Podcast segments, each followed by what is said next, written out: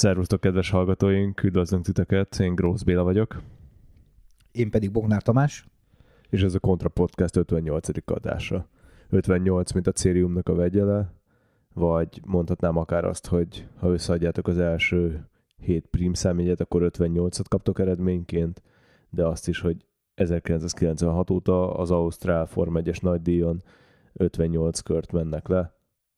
Tovább megyek a mai vendégünkről is, ismeretes az 58, szerintem 58 másodpercig tartott, amíg a Róza sajtótáborban együtt tudtunk bringázni, és ő egy enyhe balos kanyarban le is feküdt. Úgyhogy át is adom a szót, üdvözöljétek mai kedves vendégünket. Üdvözlök mindenkit, Kuntár Bence vagyok. Gyakorlatilag így a kerékpározással az életem a 2000-es évek közepén kapcsolódott össze. Akkor kezdtem el amatőr szinten montizni. Ha jól emlékszem, 2006-ban vagy 7-ben volt az első versenyem, és onnantól kezdve beszippantott gyakorlatilag ez a sport, meg összességében a kerékpározás is. És hát lassan az elmúlt 15 évben valamilyen módon mindig kapcsolódtam hozzá. Eleinte legfőképp a, a kerékpáros médián keresztül, illetve amatőr sportolóként. Jártam a mountain bike maratonokat az országban, illetve a, a 2000-es évek vége felétől ö, különböző kerékpáros magazinoknak írtam, kezdődött a Bringa híradóval, majd következett a Bike Mag, ahol, vagy ebben az időszakban ismertem meg a, a Tomit is, és gyakorlatilag az évek során összefonódott a tanulmány és a hobbi, ugyanis én mérnöknek tanultam, mehatronikai mérnöknek tanultam itt Veszprémben, és végül a mesterszakon diploma témaként kerékpáros ABS fejlesztésébe fogtam a tanszék segítségével. Ezt követően két évet dolgoztam külföldön, Olaszországban, a 3T-nél fejlesztőmérnökként, majd miután hazajöttem, itthon helyezkedtem el az egyik ö, Veszprémi multicégnél, szerintem elmondhatjuk, hogy a Continentálnál vagyok fejlesztő. Simán. És így újra képbe jött az ABS. Hát az ABS is, de annál azért sokkal szofisztikáltabb rendszerek vannak manapság az autókban. És ugye rólad még az is elmondható, hogy alapvetően benzinvérű bringás vagy, bár autóval még nem rendelkezel, mert nálad ez hasonlóan hosszú folyamat, mint nálam, viszont hot hatch rajongó vagy te is, úgyhogy meg is kérdezném gyorsan, hogy elmentél megnézni azt a Fiat Abartot, amit nézegettünk a használt autón. Nem, nem, nem, ez nekem mindig csak ilyen elméleti ö, nyálcsorgatás, hogy pörgetem a használt autót, mert pont írtam barátaimnak, hogy ki, kikapott az internet a hot hatcheknél, de ez, ez jellemzően kimerül ilyen elméleti nyálcsorgatásban. Azért reméljük, hogy ha, hamarosan, hamarosan már nem csak elméleti lesz, hanem gyakorlatban is újítok valamit, de hogy mondjam, elég sokáig tart, míg döntést tudok hozni ilyen témákban, úgyhogy meglátjuk, hogy ez mikorra realizálódik. Viszont komoly tétet mernék rá rakni, hogy, hogy nem egy SQ7-ben fogod megtalálni álmaid autóját. nem, nem, nem. SUV-t semmiképp nem veszek az elkövetkezendő 15 évben. Nem vagy még elég öreg hozzá, és családos. nem az is elmondható azért, hogy a férfiaknak az életéből a használtautó.hu és az ingatlan.com egy jelentős szakaszt birtokol, amennyit így elveszít az ember. Tehát a... Meg a rosszlányok.hu. Igen. Tinder, rosszlányok.hu, ez kimaradt. De hát ugye a Bence, ahogy mondta is, a 3T-nél való múlt, a bringás újságírás, az az apropó, amiért elhívtunk téged, és hogy beszélgessünk egy picit a geometriáról, és nem csak az általános iskolairól, hogy egyébként mi fánterem a kerékpároknak a tervezése, mit befolyásol a geometria egyáltalán, mit is jelent a tök alapszinten. És ez egy picit mélyvizebb lesz azért, mint a eddigi adásaink, de hát azt gondolom, hogy a tőlünk megszokott szakszerűséggel megpróbáljuk nektek tálalni azt, hogy picikét fény derüljön itt azért néhány mitikus számra, amit így látunk egy papírlapra felhányva néha. Mm, de szerintem Bence csapjunk is bele abba a részébe, mert szerintem ez a legérdekesebb, hogy mit csináltál a 3T-nél? Egyáltalán mi a 3T? Szerintem kevés bringásnak nem ismerős ez a cég, de mégis tételezzük fel ezt. Egy kicsit visszapörgetném még a 3T előtti időkre a, a témákat, ugyanis az is egy érdekes sztori szerintem, hogy hogyan kerültem oda. Tehát a Pannon Egyetemen fejlesztettem kerékpár ABS diplomatémaként. Egy darabig nem éreztem ebben a lehetőséget, de ahogy elkezdtem rajta dolgozni, akkor, akkor egyre több értelmét, meg egyre több kihívást láttam ebben. És gyakorlatilag a egy év munkájával sikerült eljutni oda, hogy lett egy működő prototípusunk. Az úgy nézett ki, hogy gyakorlatilag egy motorkerékpárokon használt ilyen hidraulikus és elektronikus vezérlőegységet alakítottunk át oly módon, hogy azt hagyományos kerékpárfékrendszerekkel lehessen használni, illetve ezek, ennek a behangolását azt mi végeztük az egyetemen a szak oktatók és különböző PHD hallgatók segítségével. Az ötlet az nem volt teljesen új, viszont az, hogy, hogy egy működő prototípust létre tudtunk hozni, az uh, akkoriban, ez 2013-at, 2014-et írunk, az elég uh, nagy szó volt, és különböző befektetők is érdeklődtek a, a, annak idején ez iránt, a fejlesztés iránt, és uh, összefutnak a szálak, mert ugye a, a, a bike meges munkák miatt mentem ki Eurobike-ra, és ott a, az egyik befektető összehozott egy megbeszélést a 3T tulajával. És beszélgettünk erről a fejlesztésről, majd a megbeszélés végén, így igazából úgy gondoltam, hogy nincs veszteni valóm, és adtam egy önéletrajzot a, a 3T vezérigazgatójának, aki gyakorlatilag egy-két napon belül küldött egy e-mailt, hogy akkor szívesen látnak gyakornokként. Így kerültem gyakorlatilag a 3T-hez 2015 elején. Ott talán három hónapig voltam gyakornokként, utána pedig átvettek teljes állásba fejlesztőmérnökként. Akkor ez egy aránylag gyors pályafutás volt. Igen, tehát az első munkám volt rögtön külföldön, elég sok változást hozott az életembe, de mm, jó emlékként őrzem ezeket az időket. Egyébként egy kicsit az ABS-re visszakérdezve, próbáltad te aztán a, a Bosch által és a Magura által közösen létrehozott ABS-t, ami ugye már tavalyi bringákban, ilyen trekking e jellemzően meg is jelent? Nem, soha nem próbáltam, mindig szeretem volna kipróbálni, de soha nem próbáltam ki, viszont az, hogy mondjam, kevésbé szofisztikált rendszer volt, mint a miénk, ugyanis a miénk az egymástól függetlenül tudott ABS funkcionalitást első és hátsó keréken egyaránt. Uh, én mondjuk igazából a tiédre lennék kíváncsi, mert ugye én meg azt nem próbáltam, mert a, a Boschnak és a Magurának a közös féke, ez az ABS-es féke, ami csak elől működik, hátul nem is. Ezt hát röviden fosnak nevezném, ha egy kicsit bővebben is ki kell fejteni, gyakorlatilag, tehát én így próbálgattam, ugye nálunk van ilyen, ilyen műgyantapadló, ami néha vizes, ugye, hogyha kint esik az eső, meg ilyenek. Tehát tényleg ellátja a funkcióját, de olyan szintű erővel kell húznod a fékkart, tehát ez még így a legdurvább 93-as kantikorszakokat idézte vissza, vagy még talán az sem. Tehát, hogy nem, nem gondolnám, hogy ennek így kéne működnie egy biciklin, és, és megpróbáltuk többféle kivitelben, stb. Ez tényleg így működik, tehát hogy nem mi raktuk össze rosszul vagy évek, meg volt nálunk a Magura egyik főszerelője ugye oktatáson nyilván, mert ugye nekünk ezt tömegében kell gyártani. De, de nagyon kíváncsi lennék arra, amit, amit ti csináltatok, mert, mert ez baromira nem olyan volt, mint amit én vártam volna egy Bringa ABS-től. Ki lehet próbálni, még, még működik hat év után, vagy hét év után is ami nagy szónak számít, mert avid fékekkel van összerakva, de legutóbb egy pár hónapja voltam lenne az egyetemen, akkor még működött.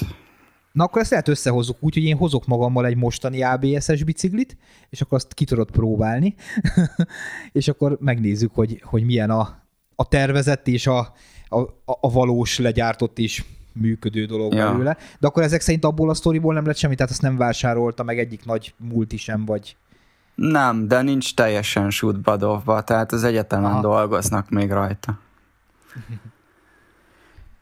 Oké, és milyen volt beilleszkedni egy, egy olasz kerékpárgyártóhoz? Ugye azért tudjuk, hogy szerintem te is inkább a németes vonalhoz kötődsz, már így munkatempóilag, meg felfogásilag, meg ilyesmi, és azért az olaszok ebben merőben másak szerintem bringa vonalon főleg. Hát alapvetően a cég azért elég nemzetközi volt, tehát amikor oda kerültem, ott már volt ö, német kolléga, holland, ugye a, a vezérigazgató holland, rendszeresen kapcsolatban voltunk a tajvani kollégákkal, tehát azt azért nem mondanám, hogy, hogy egy teljesen olasz ö, csapatba kellett beilleszkednem, hanem viszonylag nemzetközi volt már akkor is a, a 3T gárdája. Hát ö, alapvetően szerintem viszonylag hamar sikerült ö, beilleszkednem Érdekes, mondjuk az első nap, mikor mentem haza munkából, akkor nem találtam haza, de hát egy idő után végül is sikerült. ez, ez olyan olasz.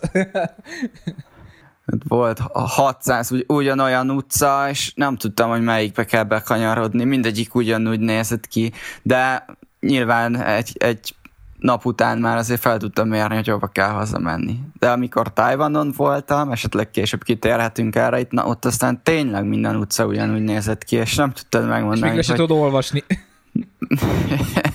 ja, ja, ja. És mik voltak azok a termékek, amik a te nevedhez kötődnek a 3T-nél, és mondjuk bárki hallgatónk összefuthat vele bringában. Bár azért azt jegyezzük meg annak, aki nem ismeri a 3T-t, hogy azért nem a low budget márkáról van szó, tehát tehát igen, csak a, a felső kategóriába tartozik, de hát ha. Igen, alapvetően egy pár szót a történetéről a márkának, ugye ez amikor oda kerültem már, akkor a, a holland tulajdonosé volt, de korábban a Gruppo nevű olasz csoporté volt, aki Csinelli, 3T márkákat vitte, és előtte pedig ez egy hogy mondjam, viszonylag innovatív márkának számított, ami kormányokkal, kormányszárakkal írta be a nevét a, a kerékpározásnak a világába, és amikor oda kerültem, akkor a, a fő termékek a kormányok, kormányszárak, nyerekcsövek, ö, meg a kerekek voltak legfőképp. Meg időfutam kormányok. És az elején a, nyilván nem bízták rám az első héten az új termékeknek a tervezését, hanem akkor a legtöbbször ilyen időfutam kormányoknak az összeállítási rajzait csinálgattam. És ahogy telt az idő, egyre több feladatot bíztak rám, viszonylag kis cégről beszélünk, így, így elég szertágazó volt a, a portfólió, amit, amit nekem le kellett fednem, tehát a, a 3D-s rajzoktól kezdve be kellett segítenem például képekkel a, a user manuálok gyártásába, abban az időben ruházott be a cég egy 3D nyomtatóval, úgyhogy 3D nyomtatott prototípusokat is készítettünk ott helyben. Volt egy időszak, mikor garanciális ügyintézéssel is foglalkoztam. Úgyhogy gyakorlatilag a, a teljes spektrum kijutott nekem. Termék szinten, amik, amik hozzám kötődnek, vagy nyilván ez, ez, ezt így nem lehet kimondani, hogy száz százalékban hoz, hozzám kötődik, mert minden ilyen fejlesztésnél több ember munkája, de ami, ami úgymond a fő dolog volt, vagy a fő termék, amin dolgoztam, az a, a Fango villa. Ez az Explorónak a karbon villája, tehát gyakorlatilag egy ilyen karbon gravel villa. És ez volt az 3T-nek az első gyakorlatilag vászszettje, ugye az Exploro, ami egy gravel Így bike. van, így van. Viszont az Exploro az még a Luteus 2-vel jött ki, az egy postmountos villa, de ugye 2016-ban, mikor kijött az Exploro, akkor már elég sok bringa volt flat mount fékekkel. És abban az időben már, már készült a, a flat mount villa is, amit én csináltam. Tehát ezt hogy kell elképzelni mondjuk egy villánál? Tehát van, aki csak mondjuk a papucsot tervezi, valaki csak a villanyakat, a vállat, a, a fékfelfogatást, vagy mert ugye mondtad, hogy több embernek, a több mérnöknek a munkája egy ilyen Mm, ezt na, nem így kell elképzelni, hanem úgy kell elképzelni, hogy volt egy villánk, amivel már az Explorer gyártásban volt, a Luteus 2. És akkor itt többé-kevésbé rákanyarodhatunk a geometriára, de ugye az a villa, ahhoz a biciklihez volt megtervezve. És ezáltal az kvázi kőbe volt vésve, hogy mekkora előrenyúlás, mekkora beépítési magasság, stb. stb. Tehát ilyen szinten nem nyúltam hozzá a villához, viszont ezeknek az inputoknak, ezeknek a bemeneteknek tudatában, illetve azoknak a, a, az ötleteknek a tudatában, amit a, a csapattal kitaláltunk, gyakorlatilag újra kellett tervezni az egészet. Most mi volt a változás? Például változás volt, hogy 15 mm-es tengelyről átálltunk 12 mm-es tengelyre. Aztán a, gyakorlatilag úgy néz ki, ez, ez felületmodellezés, Katia nevű 3D-s programba, és megvan az, hogy, hogy hova milyen ö, formát ö, szánt nagyjából az ember. Ö, ez, ez gyakorlatilag olyan aerodinamikailag optim, optimalizált keresztmetszetekről beszélünk, amit én annó a, a Gerard, Gerard Fruman-nel egyeztettem. És akkor megvolt, hogy milyen milyen ilyen sectionökből, milyen keresztmetszetekből dolgozunk, meg volt az, hogy mondjuk szeretnénk, hogyha kisebb sárfélőhely lenne, könnyebb lenne a villa, 12 mm-es tengely lenne, flat mount fékfelfogatás, meg integrált kormánycsapágynak az alsó kónusza. És akkor ezeket a, az inputokat próbálja meg a designer, a mérnök gyakorlatilag termékké váltani. És akkor még, még volt egy érdekesség, hogy nekem nagyon nem tetszett, hogy ugye flat mount féket, azt csak adapterrel tudod felrakni a villára, a legtöbb villára. A Shimano szabványban úgy van. És nagyon nem tetszett nekem, hogy kilóg mindig az adapter és akkor még egy ilyen, ilyen új feature-t is belevittünk, hogy az adapter gyakorlatilag eltakarja egy kis karbonréteg. Úgyhogy gyakorlatilag így nézett ki, hogy ezeket a, a,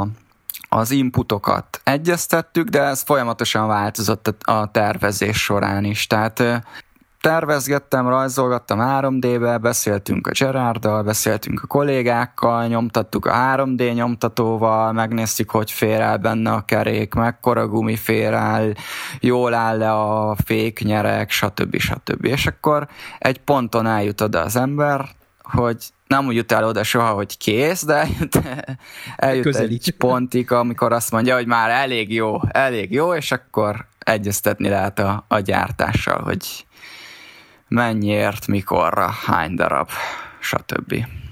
És itt jön a következő csavar majd a történetbe. Mikor ebből végterméket szeretnél látni ugyanabban a formában, kivitelben. Igen, ott, ott vannak nehézségek. Tehát volt ez a, ez a Fangó villa, ez gyakorlatilag mondjuk az 95%-ban az én kezem munkája. Nyilván nem fizikailag, hanem a tervezése. Illetve a, már belefolytam én a, a hogy mondjam, különböző véleményeket kiváltó Strada fejlesztés, Strada villájának a fejlesztésébe is. Ugye az volt az érdekes, hogy hogy az egész biciklit onnan kezdtük el fejleszteni, hogy Gerard és a kollégák rengeteg kereket, rengeteg gumival lemértek, hogy a valóságban milyen széles és mekkora kerületű a, a, az adott gumi az adott felén. És így meg lett határozva egy, egy mért kerékátmérő, meg egy mért gumiszélesség, amihez a biciklit terveztük. És nyilván ezt a villa tervezéséhez is figyelembe kellett venni, mert a strádánál nagyon alacsony beépítési magasságú villát használtunk, aerodinamikai okokból, és annak a tervezését, meg fejlesztését is én kezdtem el, és mondjuk azt, hogy a 50-es karbon felnit néztek, akkor annak a zajjáig én csináltam, és onnantól kezdve átvették mások. Több okból is, ugye akkor már eljövő félben voltam a cégtől, illetve, illetve sok más terméken, illetve feladaton kellett dolgoznom. Így az átkerült másokhoz. Amin még dolgoztam, az a Super Ergo kormány. Szerintem a, lehet, hogy ez a legismertebb terméke a cégnek, olyan szempontból, hogy az Ergonova az mindig a, mindig a bestseller volt a cégnél, ez a lapított felső részű kompakt országúti kormány. Ennek az utódját, vagy az átdolgozásán dolgoztam én.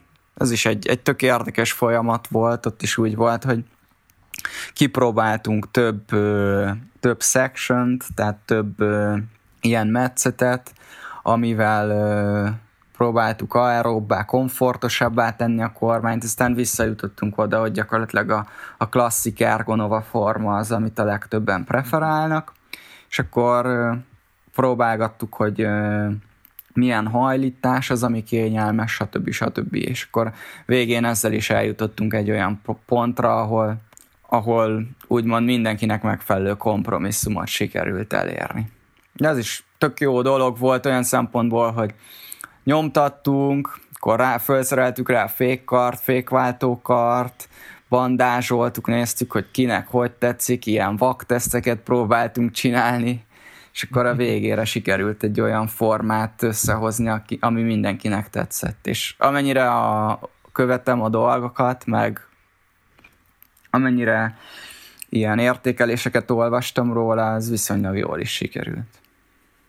És mi volt a legnagyobb kihívás ezek között a munkák között? Mindig, mindig az a legnagyobb kihívás, ami nép dolgozik az ember, mert amit már megcsinált, az, az, az már így utólag egyszerű. Leg, leginkább amiket, ami érdekel, meg amint nagyon szerettem dolgozni, azok a kerekek voltak.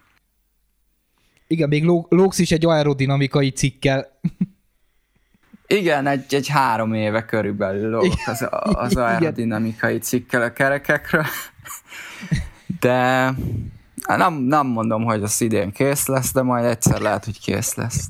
De összességében az annyira egyszerűnek tűnő, mégis komplex termék, hogy hogy egy, egy gépészmérnöknek, vagy egy mérnöknek, aki érdeklődik az ilyen dolgok ilyen, az, az szerintem mindent tartalmaz, ami, ami kihívás és érdekes. Tehát, hogyha mondjuk egy felnit, vagy egy felnit tervezünk, akkor ott van, hogy, hogy jól legyen méretezve, statikailag, illetve hogy, hogy bírja a terheléseket, ehhez lehet futtatni véges elemes szimulációkat.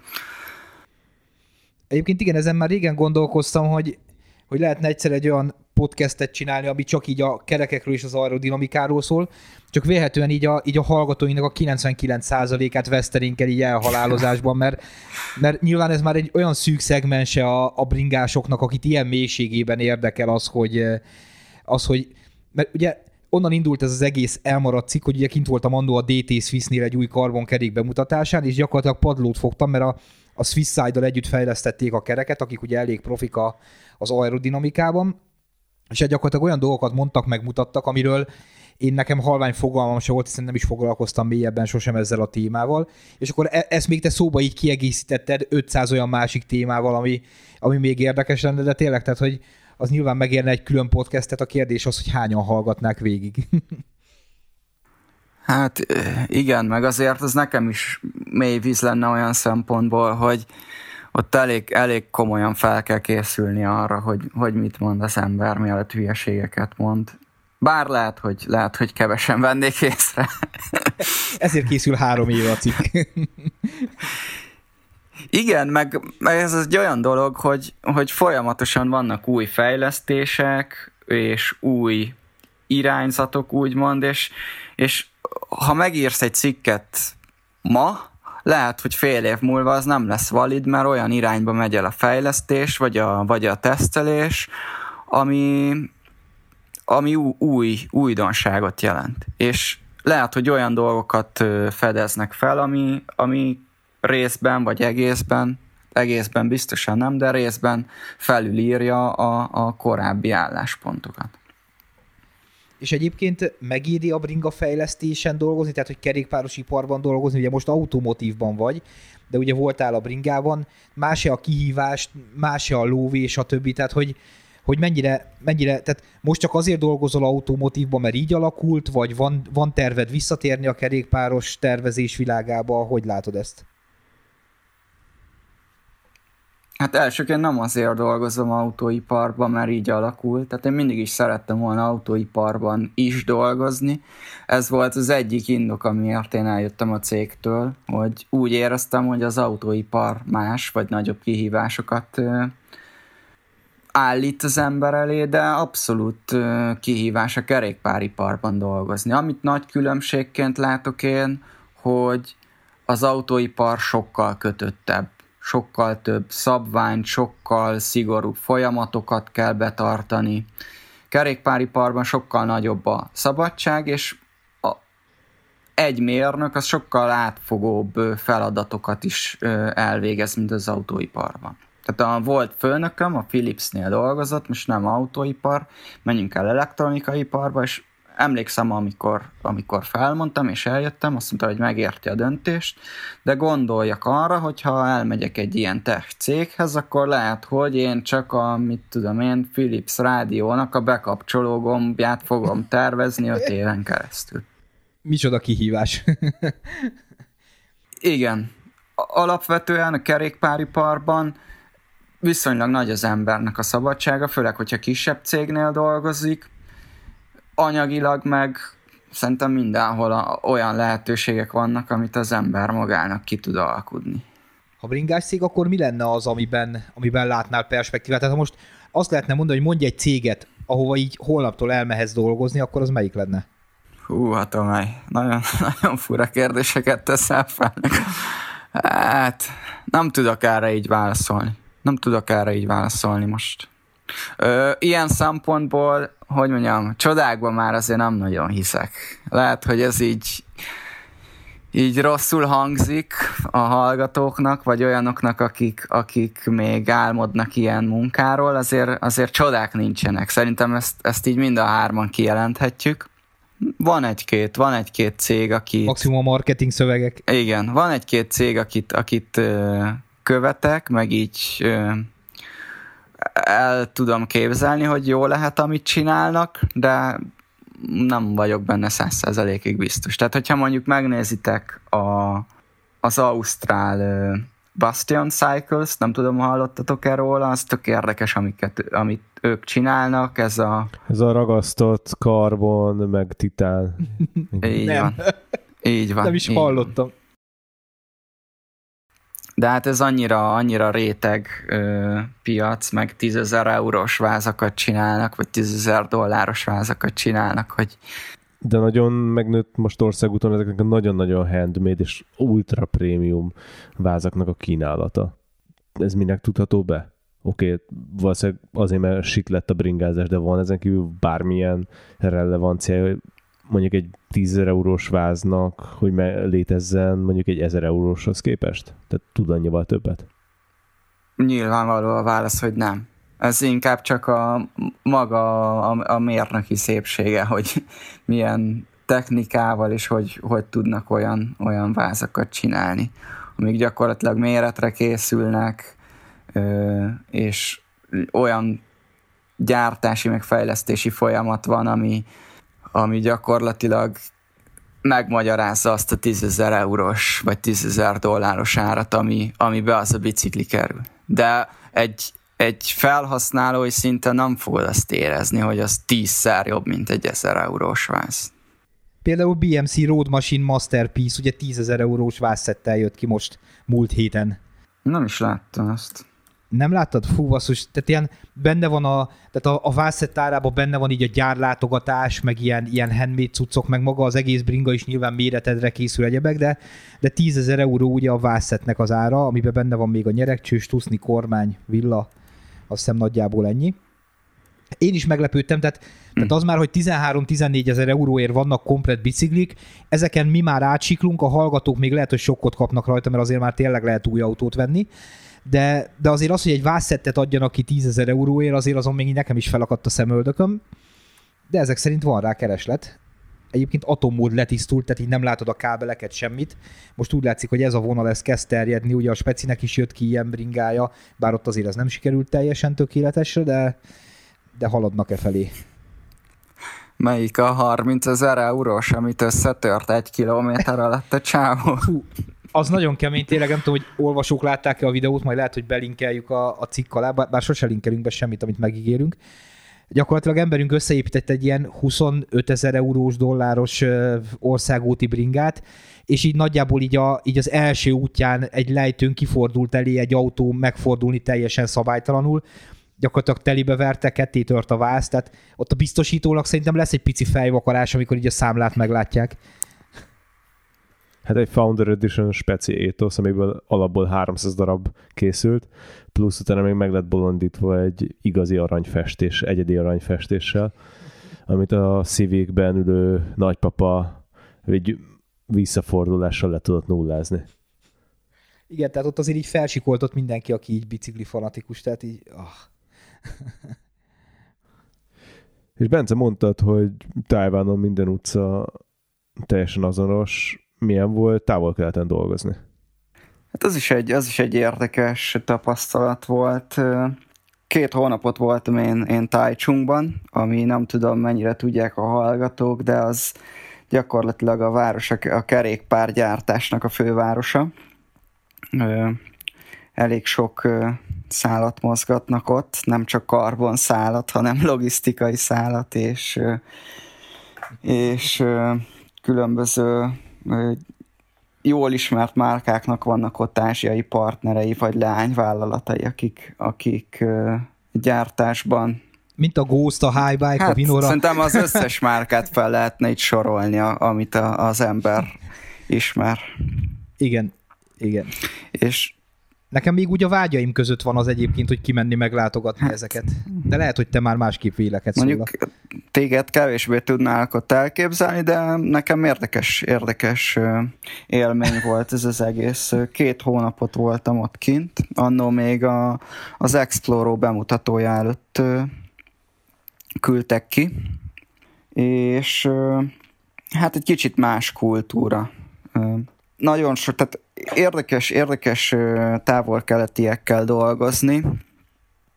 Nyilván, ahogy oda kerültem a céghez, már, már ez ö, ilyen távmunkába is, vagy ö, heti, napi kapcsolattartás szintjén is megvalósul, de mikor, mikor személyesen ott van az ember, akkor tud megérteni bizonyos dolgokat, hogy, hogy valamit mit és miért mondtak úgy, amit, amit valahogy hülyeségnek gondolt az ember. Ami érdekes, és amit szerintem így sokan nem gondolnak, ez nem csak Ázsiára vonatkozik, hanem az egész kerékpáriparra, vagy autóiparra is, hogy tehát én, mikor, mikor uh, így tudatosult bennem, hogy a kerékpáriparba fogok dolgozni, akkor akkor így azt gondoltam, hogy mindenki, aki kerékpáriparba dolgozik, az biciklivel kell fekszik. Tehát, hogy neki az a, az a fő dolog az életében. És Ugye a gyakorlat az nyilván más mutat, tehát a, a legtöbb embernek, főleg Ázsiában, a Tájcsungban vagy Tájvanon, ahol, ahol tényleg nekik ez a megélhetésük, ez egy munkának számít. Tehát ő, ő szabad idejében nem foglalkozik azzal, hogy kijött egy 15%-kal merevebb speciváz, esetleg amit ő csinált, vagy ő, ő, ő készített el gyakorlatba. Neki ez ugyanolyan munka, mint egy bolti eladó, vagy egy, nem tudom, kertrendező, vagy akármi.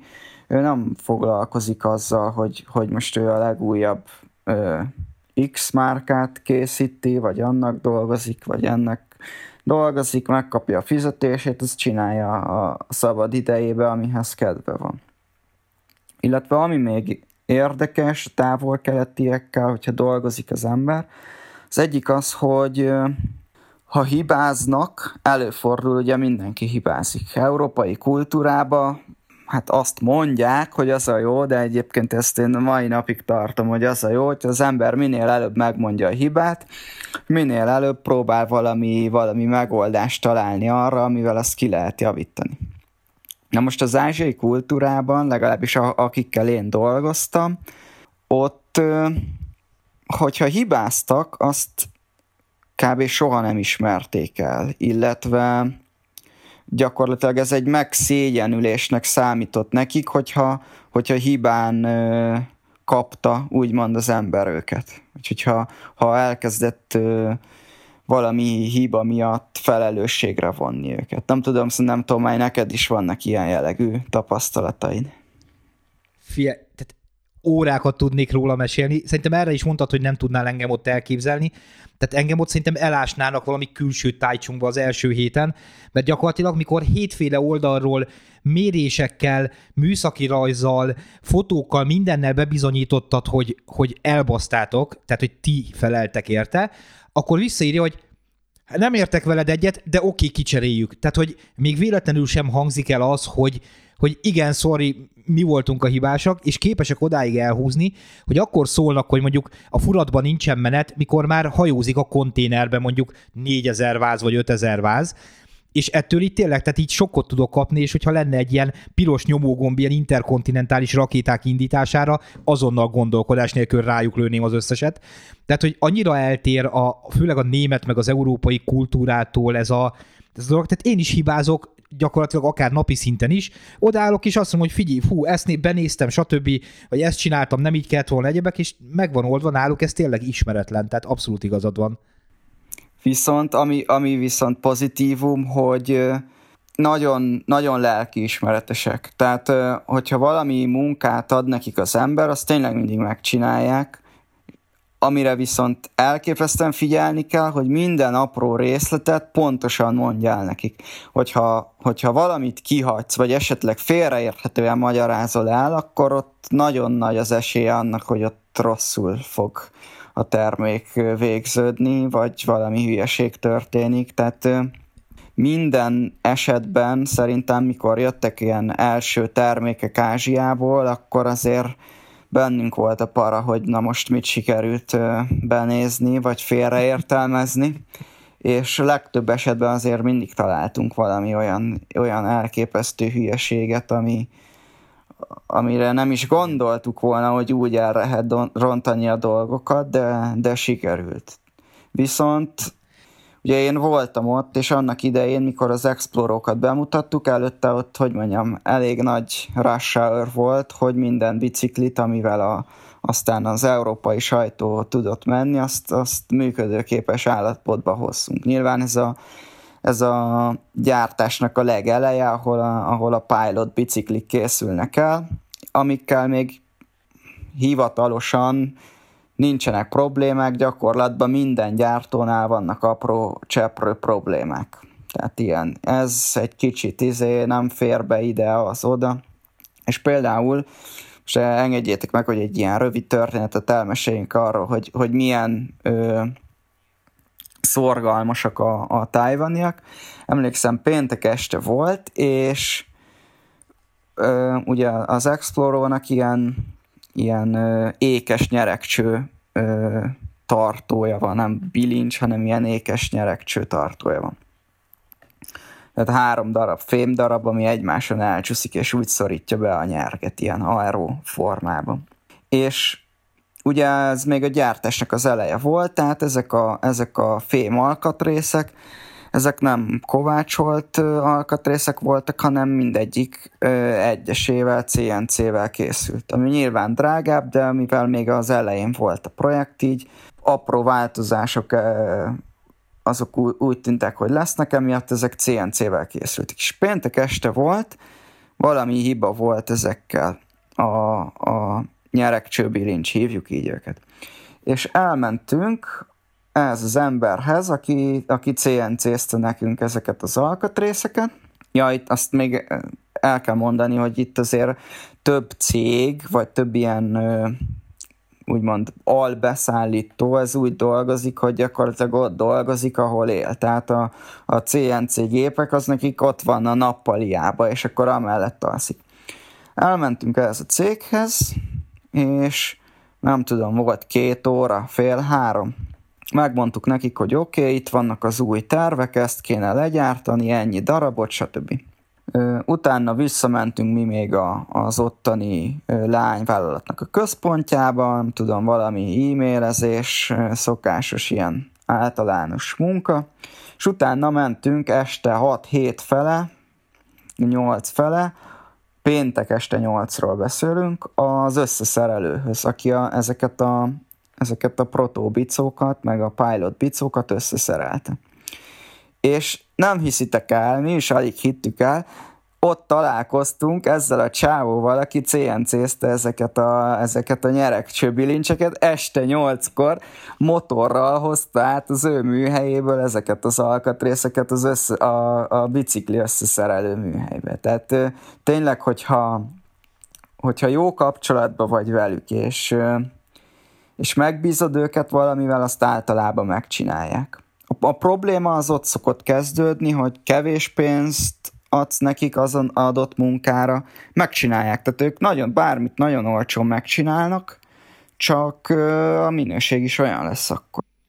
Illetve nagyon nagy hátrányuk a bioritmusuk, hogy hogy én általában reggel még így, ugye 4.30-kor kelek általában, tehát még így a WC-n ülve szoktam gyorsan válaszolni az e-mailjeikre, mert, mert mire, mit tudom én, ilyen 7 óra környékén feldolgoznám az e-maileket, addigra ők kezdenek kifutni a, a, a hatékony munkaidejükből, és utána már csak másnap éjszaka kapsz tőle választ.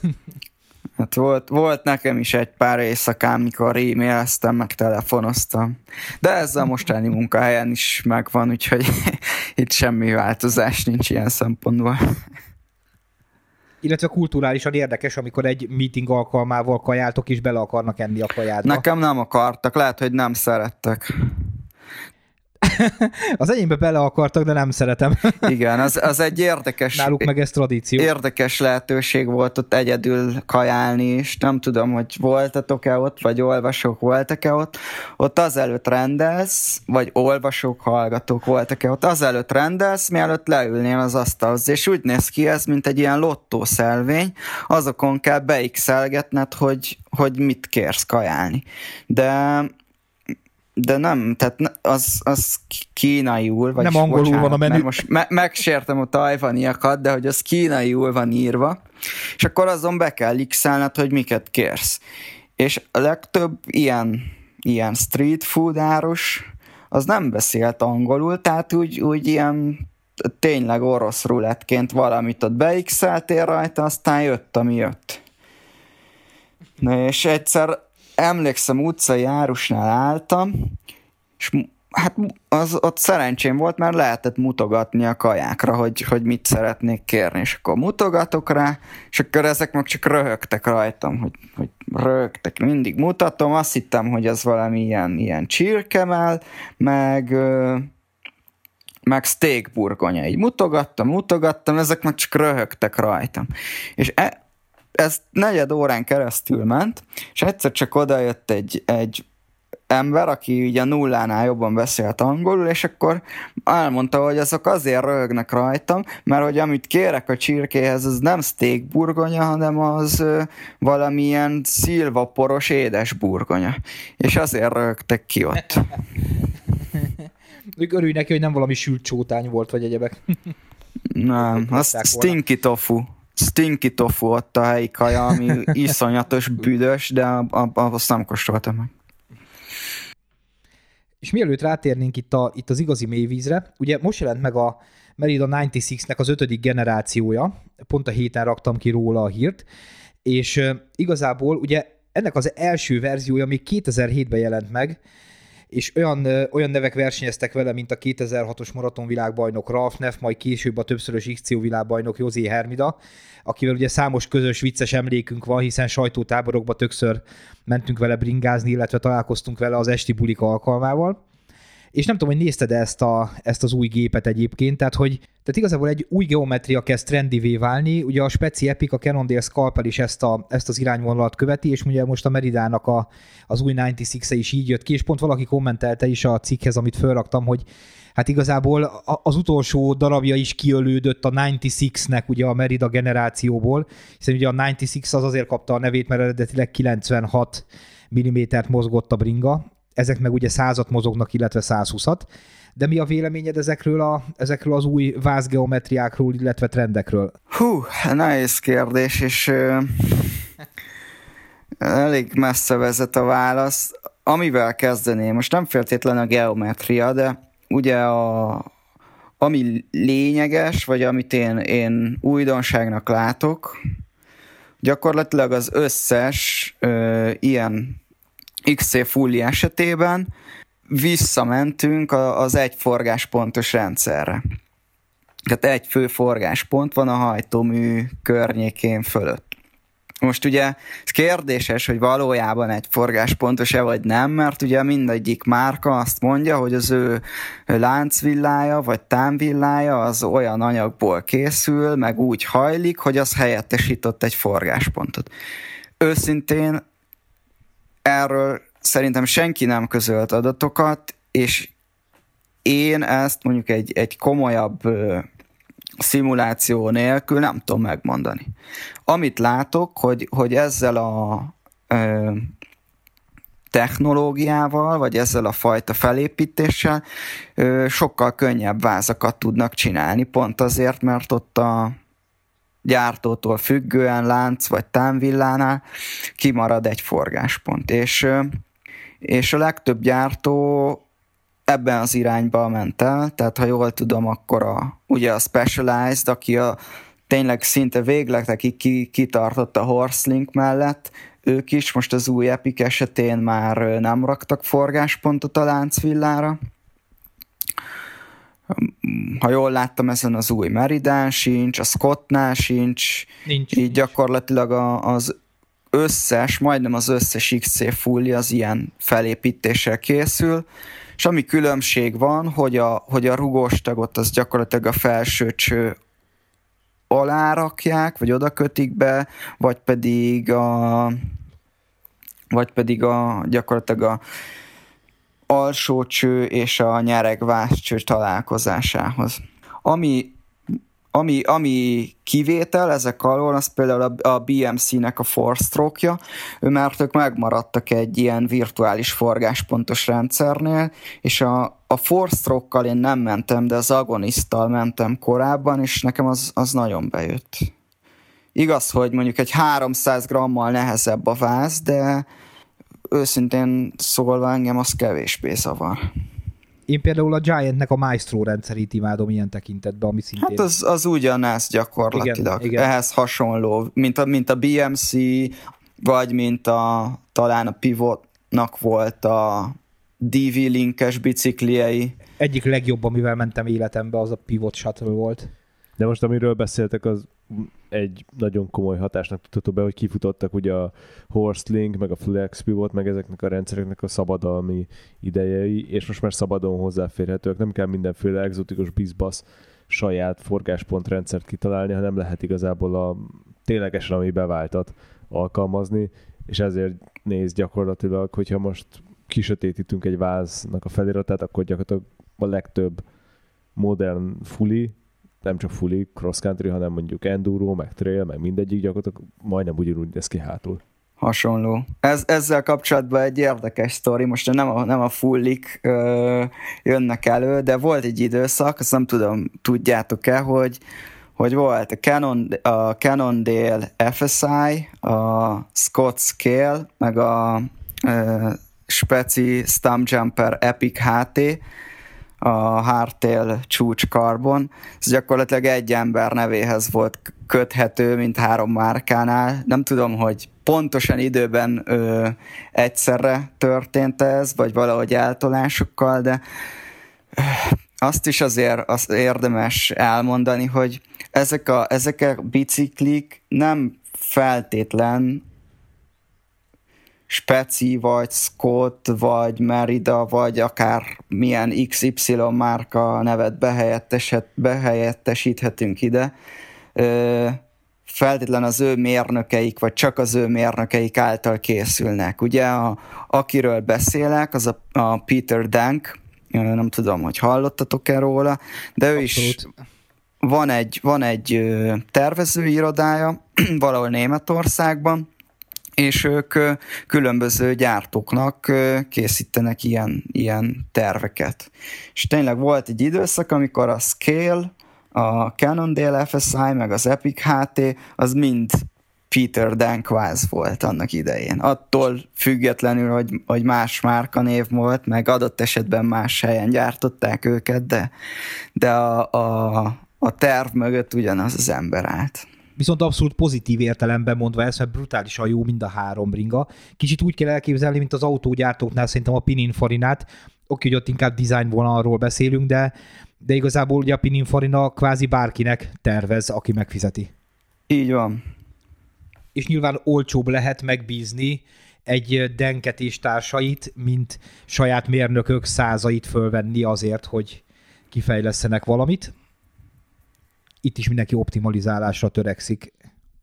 És, és azt nem, azt nem tudom, hallottátok el, de a, a, a Specialized Ethos is egy, egy Peter Dankváz valójában.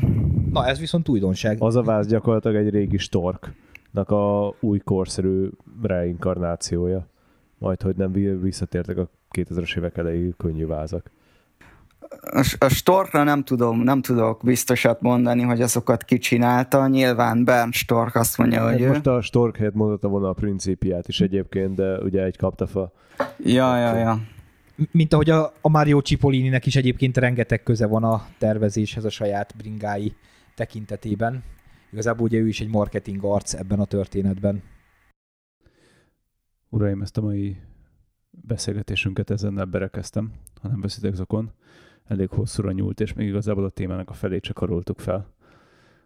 Úgyhogy ahelyett, hogy itt a kedves hallgatóinkat kimúlásban ölnék meg, tegyük át a másik részét a geometriáról való beszélgetésünknek, főleg azt, hogy mit látunk a jövőben geometria terén és szabályzás terén, ezt adjuk át a jövő hétre. Úgyhogy köszönöm szépen, Bence. Nektek is nagyon szépen köszönöm, hogy meghallgattatok minket. Beringázatok egy jót, vigyázzatok magatokra. Jövő héten találkozunk. Sziasztok! Sziasztok! Sziasztok!